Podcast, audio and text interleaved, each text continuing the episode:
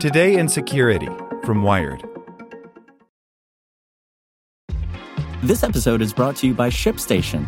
You know, some things take a lot of work, like sending little robots to far off distant planets. And just as that's challenging, so too is running a successful e commerce business, especially when there's so much to do. So I want to introduce you all to ShipStation. Now, I love using ShipStation because of its easy to use dashboard, which makes managing orders and printing labels a breeze and super smooth. Oh, and the customer service is just out of this world. It's exactly what you need to help grow your business. Sign up for your free 60-day trial at shipstation.com slash technews. That's shipstation.com slash tech news. As a longtime foreign correspondent, I've worked in lots of places, but nowhere as important to the world as China. I'm Jane Perlez, former Beijing bureau chief for the New York Times. Join me on my new podcast, Face Off US versus China, where I'll take you behind the scenes in the tumultuous US China relationship. Find Face Off wherever you get your podcasts. Today in Security from Wired. Autonomous vehicles join the list of U.S. national security threats. Lawmakers are growing concerned about a flood of data hungry cars from China taking over American streets. By Justin Ling.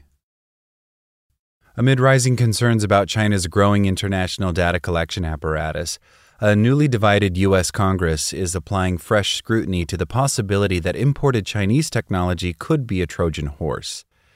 In a letter to the U.S. National Highway Traffic Safety Administration, shared exclusively with Wired, Representative August Pfluger asks some tough questions as to whether Washington is really prepared for the security threat posed by the coming influx of Chinese made smart and autonomous vehicles, or AVs, to the United States. I remain concerned that a lack of U.S. oversight in AV technology has opened the door for a foreign nation to spy on American soil, as Chinese companies potentially transfer critical data to the People's Republic of China, Pfluger writes. While AV technology may be some years away from widespread commercial use, pilot projects are already on the roads around the world. As of earlier this year, more than 1,000 AutoX autonomous taxis were on the road in California. AutoX, a Chinese startup backed by one of the biggest state owned car companies in the communist country, was granted approval by California in 2020. As American regulators have greenlit those test projects, Pfluger writes, there remains a serious lack of oversight regarding their data governance. Earlier this year, Wired reported on the mounting national security issues posed by Chinese made vehicles. The massive trove of data being collected by these cars could give adversarial states an unprecedented vantage point into the United States and other Western nations. Beijing has already pioneered the use of big data analytics to identify dissidents at home, and concerns have mounted that those tactics could be deployed abroad. Pfluger submitted a detailed list of questions to the National Highway Traffic Safety Administration, or NHTSA, which regulates the use of AVs, and asked the regulator to explain how it has vetted the national security risk posed by these Chinese companies.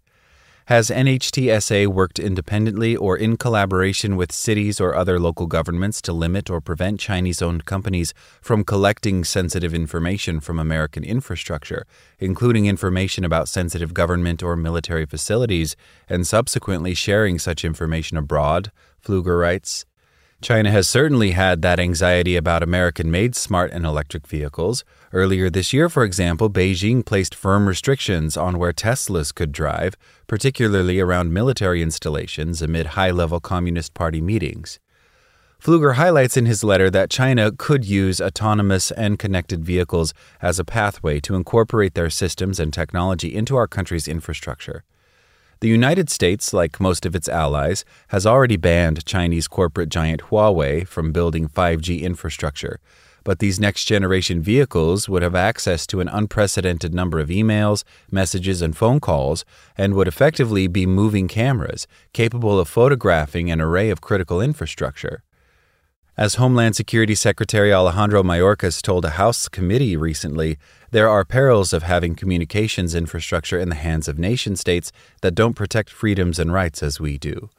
FBI Director Christopher Wray warned that China has stolen more data from the United States than all other nations combined through increasingly sophisticated large scale cyber espionage operations against a range of industries, organizations, and dissidents in the United States.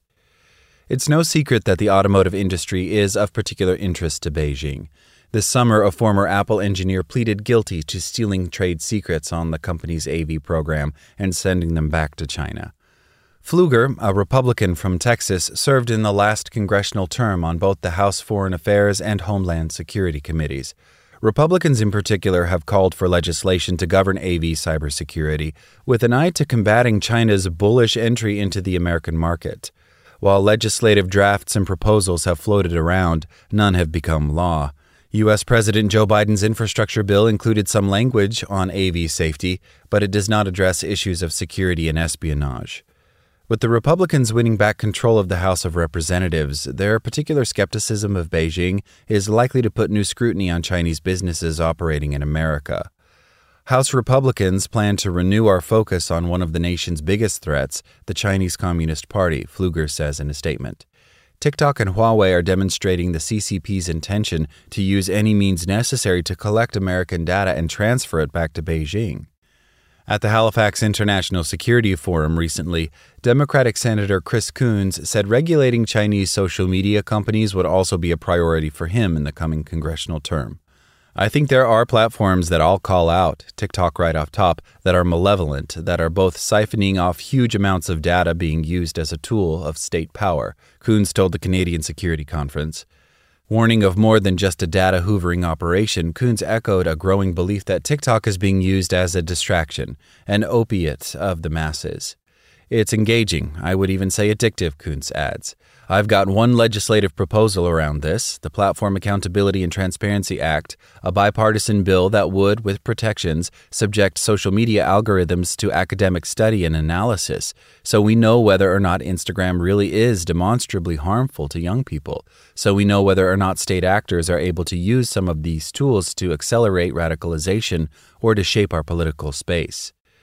The legislation, first introduced last year by Democratic and Republican lawmakers, would give the U.S. government the power to mandate access to social media companies' algorithms by independent researchers. A raft of other proposals submitted to Congress take different approaches towards bringing major internet companies under U.S. regulation. European regulators are even further along in that regard.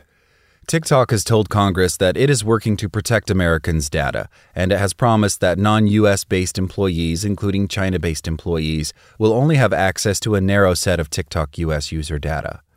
In his statement to Wired, Pfluger underscores the need for movement on this issue.